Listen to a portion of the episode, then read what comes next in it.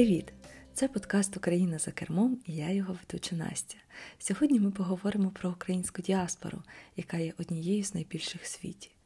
Зараз Україну покинули мільйони громадян. Багато хто з них вже ніколи не повернеться додому. І якщо перші опитування показували бажання повертатися близько у 80% громадян, які були вимушені покинути країну через війну, то вже зараз цей показник знизився до 50%. І це нормально, бо чим довше буде затягуватись війна, тим менше людей повернеться додому. Нашу державу після перемоги чекає багато демографічних проблем, адже виїхали в основному жінки з дітьми. Але українців в еміграції було багато і до повномасштабного вторгнення Росії.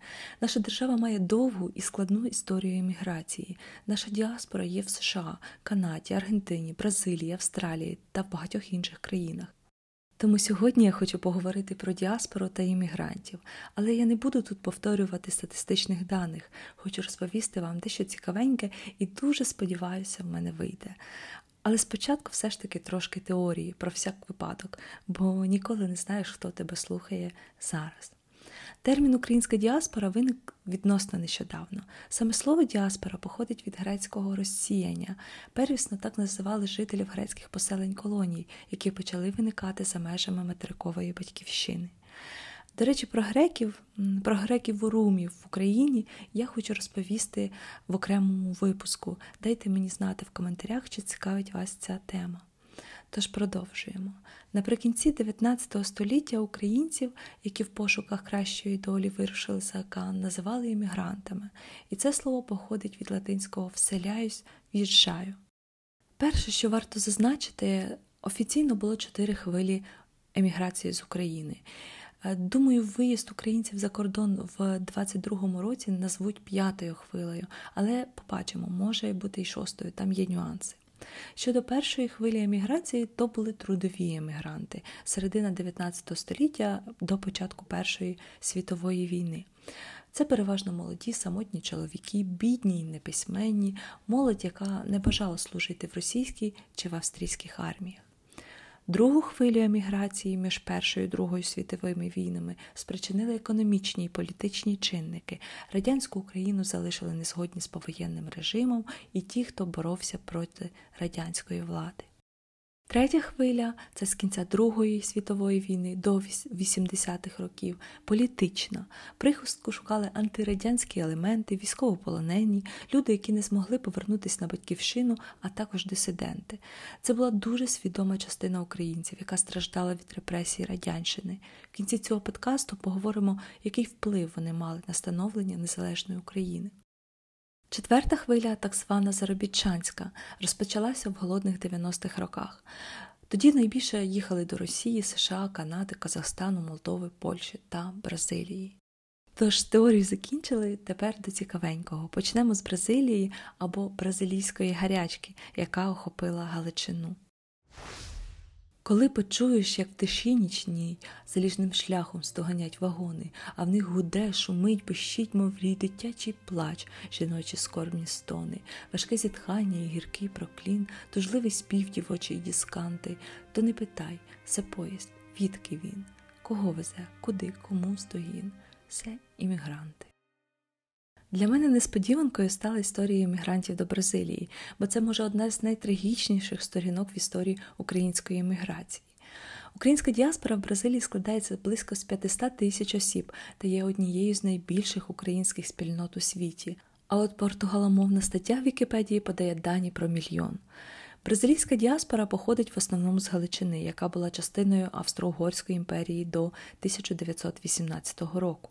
Наприклад, доволі комічний випадок у 1895 році стався в місті Паранагуа, штат Парана, коли одночасно прибули 5 тисяч українців, чоловіки в кожухах, смужкових шапках, жінки в хустках і юбках. Вони здавалися бразилійцям вихідцями з іншого казкового світу, тому про всяк випадок влада вирішила охрестити новоприбулих, а то раптом ті виявиться дикунами. Тобто аж настільки екзотичними були українці в тих краях. Одна легенда напрочуд добре прижилася в селянському середовищі і благоговійно передавалася з вуст уста. В ній йшлося про те, що кронпринц Рудольф, єдиний син Франца Йосифа І та Єлизавети Баварської, який наклав на себе руки, насправді живий. Він виїхав до Бразилії, щоб створити там царство щастя і справедливості, нову Австрію. Цісаревича галичани любили і щиро плакали, коли він загинув, і охоче повірили в цю побрехеньку. До цієї байки додавали й інші, зокрема про мавпочок, що працюють замість людей. Так селяни й кинулись у подорож до Бранзолії. Такий топонім побутував в галицькому фольклорі в 19 столітті. Але більше нічого веселого чи комічного в тій еміграції українців не було. Довга і важка дорога. В Івана Франка є цілий цикл віршів, присвячених українським переселенцям в Бразилію.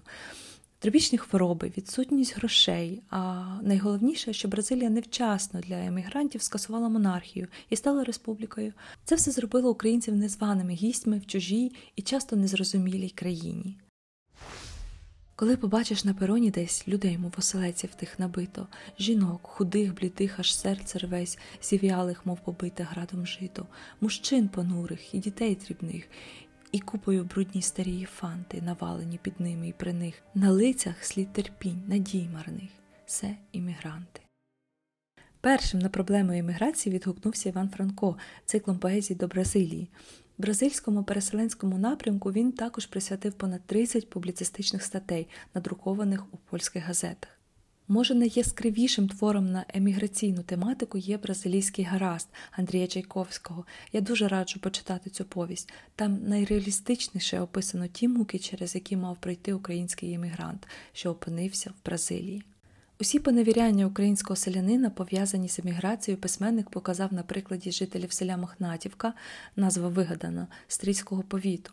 Герої бразилійського гаразду безнадійно мріють про господарство за океаном, де можна паном бути на всю губу. Більше того, в їхній уяві повставала своя добра простора хата, доволі хліба свого, некупленого у лихваря в кредит. Своє молоко, що тут його ні в одній хаті не сьорбнути навіть, своє пасовище, що тут його дістанеш хіба від двора за високу плату, свої ліси, що тебе не засадять до криміналу за будь-який патик. Особливе місце під час підготовки еміграції належало Українській греко-католицькій церкві. Наприкінці 19 століття серед її духовенства існувало переконання, що переселення є трагедією як в індивідуальному, так і в національному вимірах. Більше того, ієрархія Української церкви закликала священиків поборювати імміграційне лихо всіма можливими способами. Не випадково махнатівський священник вів роз'яснювальну роботу серед селян, плекаючи надію, що Бог дасть їм ліпший розум. Офіційно вважається, що українці почали емігрувати в Бразилію в 1895 році, хоча цілком можливо, що найперші переселенці з України потрапили сюди раніше на 10-15 років. Але через слабку національну самоідентифікацію вихідці з Австро-Угорщини найчастіше не знали, як себе називати русинами, рутенами, поляками чи австрійцями. Але чому ж еміграція до Бразилії носила такий масовий характер? Іван Якович Франко розповідає про демографічну ситуацію на Галичині. З усіх австрійських країв Галичина займає перше місце е, з 8,61 шлюбами на тисячу мешканців, в той час як середній показник для Австро-Угорщини складав 5-6 шлюбів. Галичина була на першому місці по дітонародженню, на тисячу чоловік народжувалось 45 дітей, тоді як в інших частинах імперії на 16 дітей менше. Коли б не така велика смертність, приріст населення був би ще більшим. Надличок народжень в порівнянні зі смертністю на тисячу жителів в Чехії він становив 8,96, у Моравії 9,03, усій Австрії пересічно 10,8, а в Галичині він становить 16,46. Тобто густота населення краю у 1890 році становила 84 чоловіка на 1 квадратний кілометр. В той же час у всій європейській Росії ледве дотягувало до 18 чоловік на 1 квадратний кілометр. З іншого боку, бразилійський імператор Петро II вірив, що для швидкого розвитку неосяжної країни потрібно запросити виходців з Австро-Угорщини, а саме українців та поляків. Українці ж, в свою чергу, вірили, що імператор їх не може обдурити. Своя земля то споконвічна мрія українського селянина, а на батьківщини вільної землі практично не залишилося. Тож природньо, що галичани зацікавились такою пропозицією бразильського імператора. Безвихідним становищем галицького селянства дуже вміло скористалися мореплавні компанії. Вони відкрили 21 імміграційне агентство, де на службі перебувало понад 10 тисяч субагентів.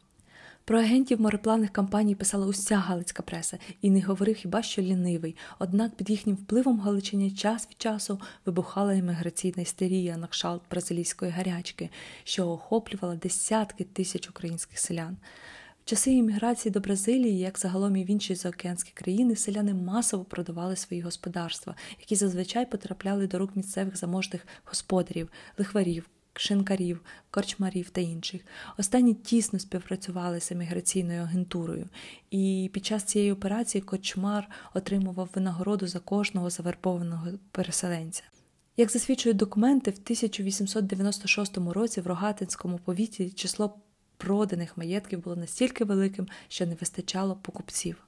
Після ліквідації рабства в Бразилії утворився дефіцит робочої сили, і уряд почав стимулювати мігрантів фінансово. Переселенцям оплачувався проїзд і виділялося від 25 до 50 гектарів землі з відстрочкою оплати на 10 років. Такі умови виглядали дуже привабливо для безземельних малоземельних українців. І з 1895 по 99 рік у Бразилію переселилось близько 15 тисяч осіб, в основному з північно-східної Східної Галичини це Тернопільська, Івано-Франківська, Львівська області України.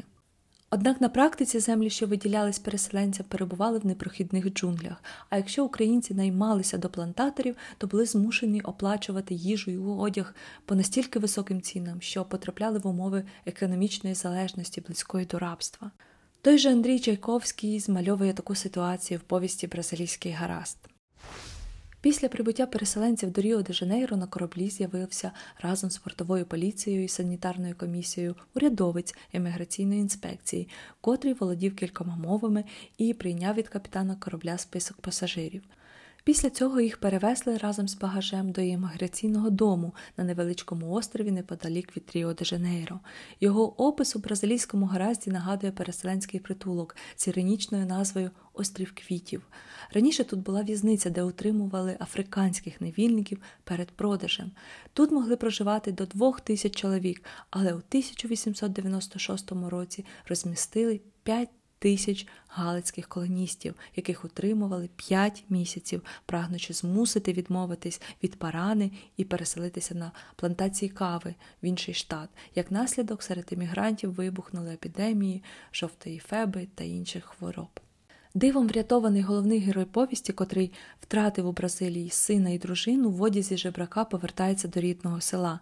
Щоб спокутувати свій гріх перед родиною, він виконує останнє бажання дружини Насті розказати людям, які то бразилійські гаразди. Крім цього, Рубаха, головний герой, вчиняє самосуд над агентом, якого вважає головним винуватцем усіх своїх трагедій. Без початкового капіталу, без знання мови і природи нового краю українським переселенцям доводилося неймовірно важко.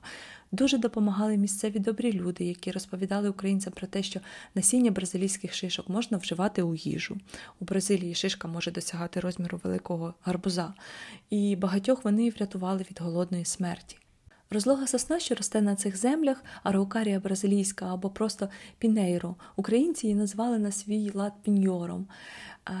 Вона є для нашої громади свого роду сакральним деревом. У перші голодні часи на чужині українці навчилися використовувати плоди цього дерева, свої рідні шишки, насправді відчутно відмінні від тих, що ми звикли бачити, перемелювали і робили з них борошно. Так українці вижили, а вже згодом освоїли місцевий червоний ґрунт, на якому почали вирощувати звичні для себе продукти. Піньорчик обов'язковий атрибут весільного обряду в тамтешніх українців. Гілочку прикрашену стрічками і паперовими квітами, подібно до нашого гільця, встромляють у каравай. Також попервах українці давали собі раду тим, що збирали листя чаю мати і продавали на базарах аргентинцям. Ті скуповували його тонами для популярного чаю мати, чим оте в мене проблеми з наголосами, що згодом прижився і в українців під назвою Щимарон. Це не лише надзвичайно тонізуючий напій, а й соціальний звичай, подібний до викорювання люльки миру. Приходиш у гості, там гарбузик і з видлубаною серединкою помпочка, і соломинка куя. Щемарон передають по колу з рук у руки і спробуй відмовитися. Певно, раніше ніхто нічого не знав про ковід. Однак незабаром працьовитість і впертість і бажання вижити допомогли українцям поліпшити свій добробут. Вони брали в користування незаймані землі, розорювали їх, сіли, сіяли пшеницю, гречку. Е, до речі, саме українці першими принесли культуру гречки в Бразилію. До цього місцеві жителі її ніколи не їли. Е, вони валили вікові дерева і будували будинки. Часто траплялося так, що поки чоловік працював або відпочивав, жінка охороняла його сон серпом у руках. Потім вони мінялися місцями. Українці боялися не тільки злих е, людей, індіанців, там, а й диких тварин, ягуара, пітонів та кобр. Вакцин тоді не існувало, укус мій часто означав смерть. Що ще писать вам? Тут новинний гук. П'ять душ нам досі вмерло від гадюк. Тут по лісах блукають дикі люди, п'ють наших і їдять, і нам те, мабуть, буде. Та, може, дасть нам Бог іще підняться, було нас сорок, є ще вісімнадцять. Українцям разом з поляками належить історична місія впровадження практики вирощування пшениці у Бразилії. Зараз ми знаємо її як одну з найбагатших світових житниць, а 100 років тому такого навіть не було в найсміливіших мріях. Голод, епідемії та вороже ставлення місцевих індіанців призвело до великої смертності серед мігрантів. Частина їх повернулася в Галичину. Однак, за даними перепису українських священників 1913-14 років, на той момент в Бразилії проживало близько 45 тисяч осіб. Прудентополіс, стара українська назва Прудентопіль, муніципалітет. Вибачте знову, у штаті Парана в Бразилії. Населення муніципалітету станом на 20-й рік становило більше 50 тисяч мешканців, з яких 75% були українського походження, що де-факто робить Прудентополіс столицею української громади в Бразилії, а українська мова стала офіційною мовою муніципалітету. Дуже страшне слово для Насті муніципалітет. Але повернемось до Бразилії. На території цього муніципалітету а, навіть з'явилися таблички, продубльовані українською мовою. Уявіть собі, діаспорі вже 130 років, і її не підживлювали нові імміграційні хвилі. А тут ще й досі в околицях є люди, які погано говорять португальською. З 2019 року Прудентополь став містом побратимом Тернополя.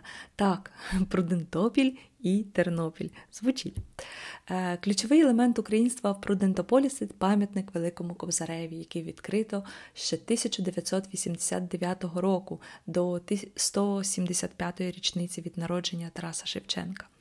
Проект був розроблений відомим канадським скульптором українського походження Лео Молодожанином автором пам'ятників Кобзареві у Вашингтоні, Буенос-Айресі, Санкт-Петербурзі, Отаві та Івано-Франківську.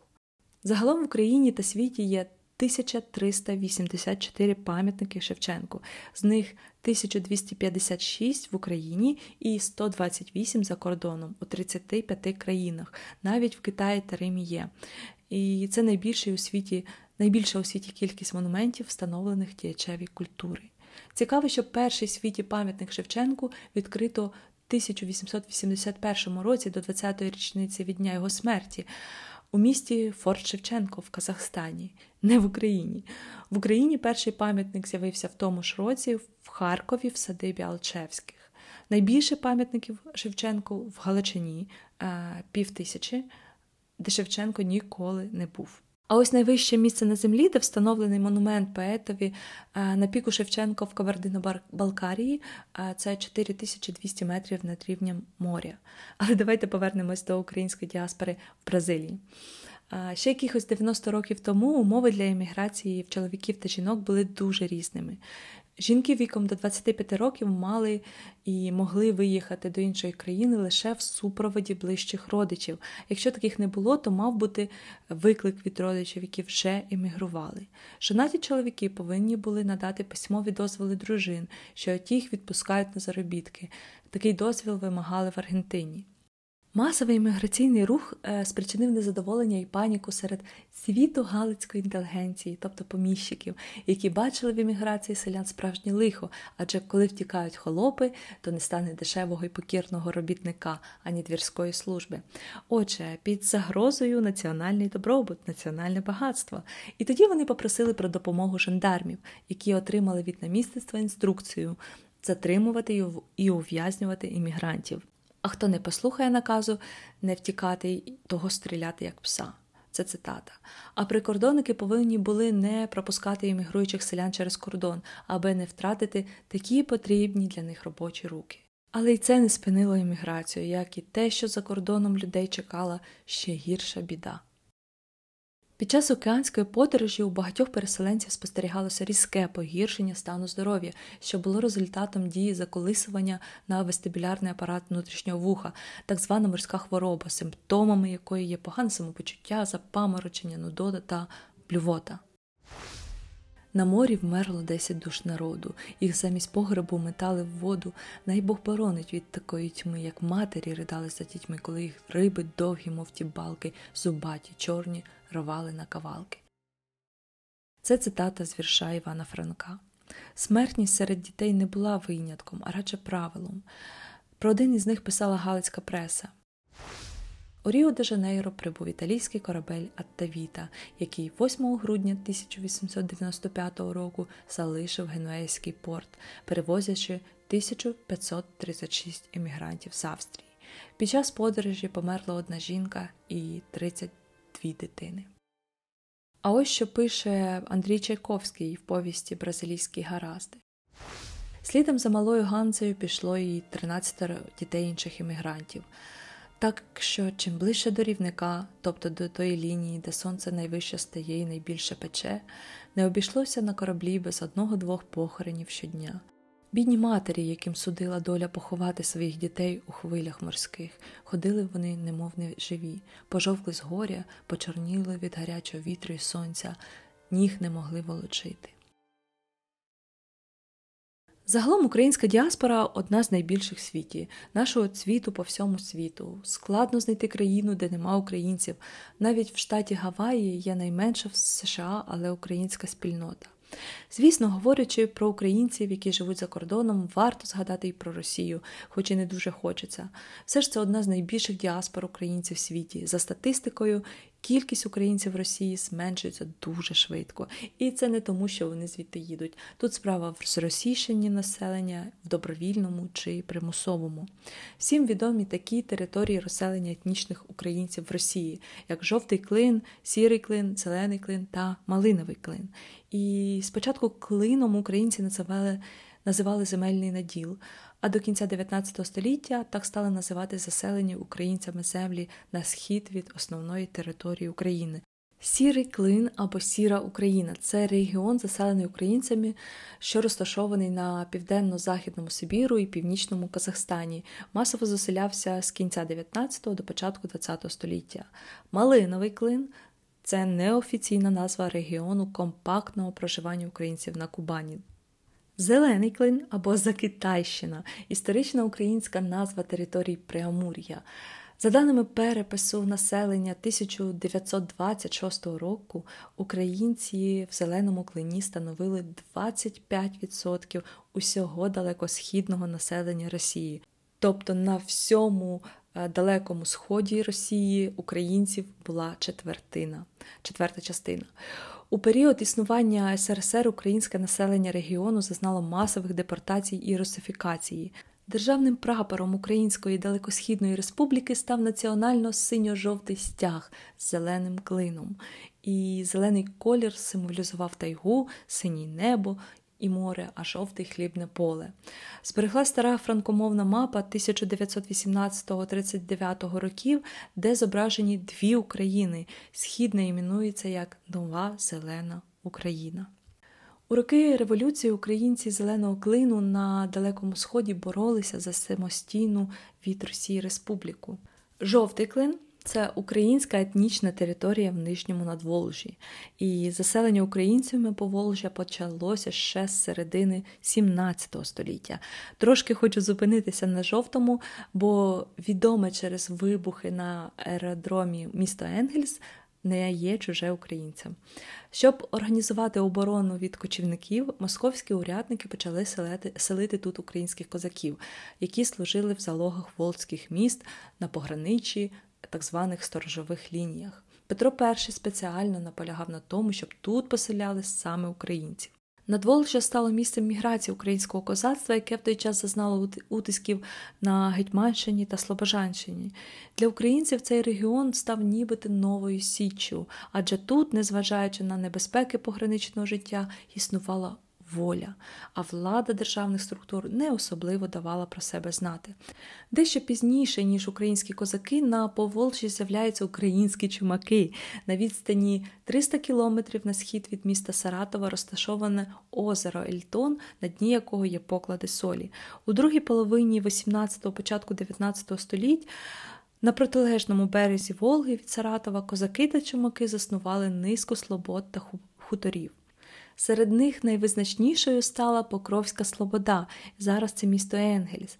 До речі, гербом цього міста є віл, який везе сіль, і ще й кольори приємні українцю, синьо-жовті та червоно-чорні. Погугліть герб міста Енгельс, і ви будете приємно вражені. Загалом же історія українців в Росії є цікавою і повчальною та, безперечно, заслуговує на увагу. Про кожен клин можна записувати окремий подкаст і вже насправді записано. Пошукайте, якщо вас цікавить ця тема.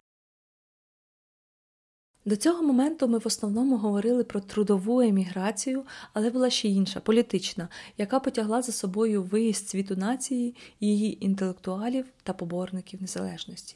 Вона фактично стала тим національно-політичним і духовно-культурним феноменом, який творив Україну як державу поза її географічними межами, розбудовуючи для цього різні інституції, наприклад, Праська гілка.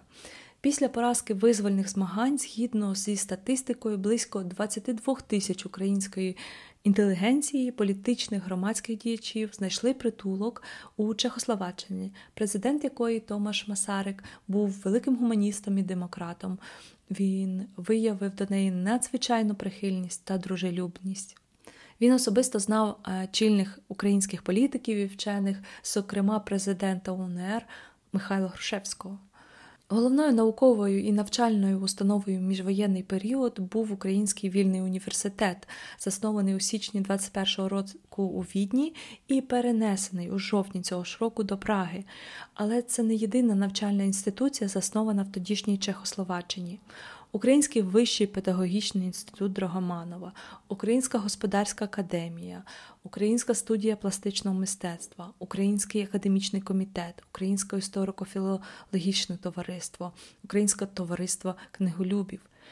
Музей визвольної боротьби України, який діяв понад 20 років з 1925 до 48, доки не був закритий комуністичною владою Чехословаччини. Слід наголосити, що українські вчені, митці, письменники у міжвоєнній празі не творили на маргінезі, а часто ставали гордістю чеського народу. Зокрема, Іван Горбачевський заклав основи чеської біохімії, заснував Празький інститут лікарської хімії, а Іван Полюй створив кафедру електротехніки у Празькій політехніці, якою керував до кінця свого життя. У міжвоєнний період з 26 по 45 роки у Берліні працював Український науковий інститут, фундований гетьманом Павлом Скоропадським, який після поразки гетьманату емігрував до Німеччини і організував там гетьманський рух. Франція Варто нагадати, що початки української діаспори сягають часів Київської Русі, коли дочка Ярослава Мудрого вийшла заміж за французького короля Андрі І і царювала там деякий час. А у першій половині XVIII століття сюди прибули українські військові на чолі з гетьманом Пилипом Орликом. Його син організував окремий підрозділ з українських козаків у французькій армії. Вдячні французи назвали на його честь місцевість під Парижем Орлі. Сьогодні там знаходиться аеропорт Орлі. Е, значний притік іммігрантів мав місце після революції в Росії в 1905 році, а також після Першої світової війни. Тоді серед політичних іммігрантів опинилися відомий письменник і діяч Центральної ради Володимир Винниченко, а також голова директорії Симон Петлюра, вбитий радянським терористом в Парижі в 1926 році. В Києві є музей української діаспори, який можна відвідати, якщо цікавитись темою. Там можна побачити архіви Сержа Лифаря, українського балетмейстра родом з Києва, який іммігрував у 17 років у 1923 році до Франції.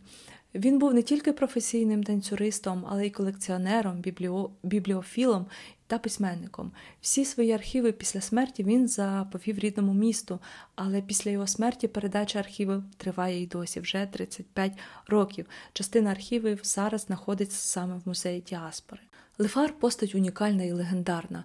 Його описували як танцівника неймовірної фізичної краси, наділеного дивовижною властивістю сяючої присутності. Він був не тільки видатним артистом балета, а й реформатором танцю, танцювальної техніки. Родина Лифаря зазнала чималих випробувань. Діда ледве не розстріляли більшовики. Молодший брат, ризикуючи життям, утік з Радянського Союзу на захід у 1932 році.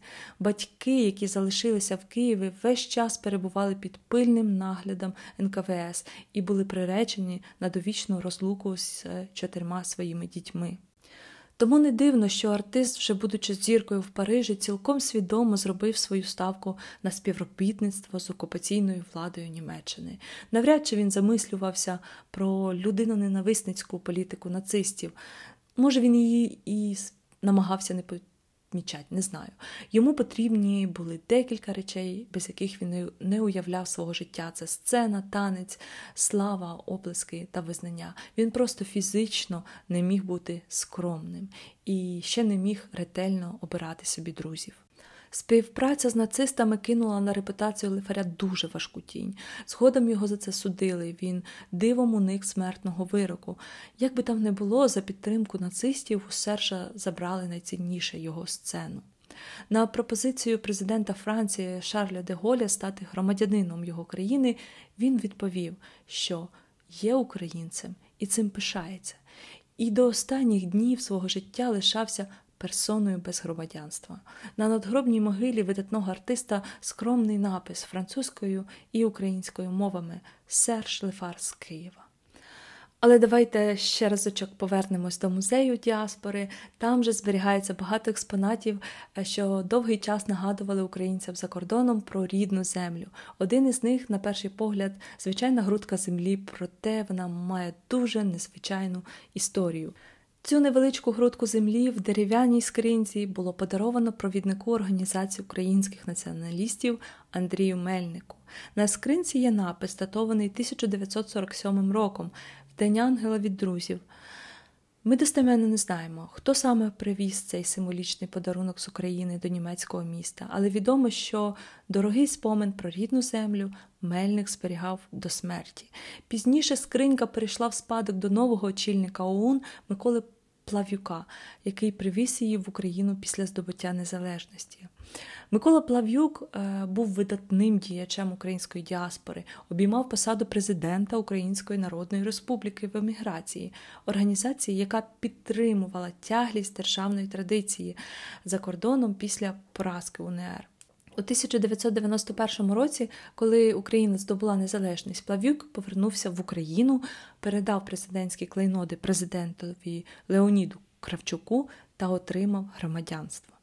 Українці не тільки покидали батьківщину, але й повертаються додому. І про таких теж розповідають в музеї діаспори. Наприклад, Макян Паславський, українець, що народився в Нью-Йорку в сім'ї емігрантів у 1950 році. Його виховали в патріотичному дусі. Тож у 91-му, коли Україна отримала незалежність, він приїхав на землю батьків, а згодом із зовсім, зовсім перебрався до України. Він став учасником обох майданів. А у 14-му році він загинув в неоголошеній тоді російсько-українській війні під Іловайськом. Українська діаспора функціонувала в умовах бездержавності, і метою її стосовно батьківщини було сприяння утвердженню незалежності України усіма можливими методами та формами. Хочу цитувати Василя Яблонського, доктора історичних наук. Це класичний приклад того, як правильна ідея перемагає неправильну силу. З одного боку, купка безправних іммігрантів, які мали за собою лише ідею подолання цієї несправедливості та ідею української незалежної держави. З іншого боку, величезна держава з ядерною зброєю, з величезною армією, з великою кількістю поліції, спецслужб, преси, телебачення, системою освіти, де втиралося все. І ця держава протидіяла ідеї. Але, як ми знаємо, ідея перемогла, і сьогодні ми маємо незалежну соборну Україну, яка дуже скоро переможе в цій столітній війні.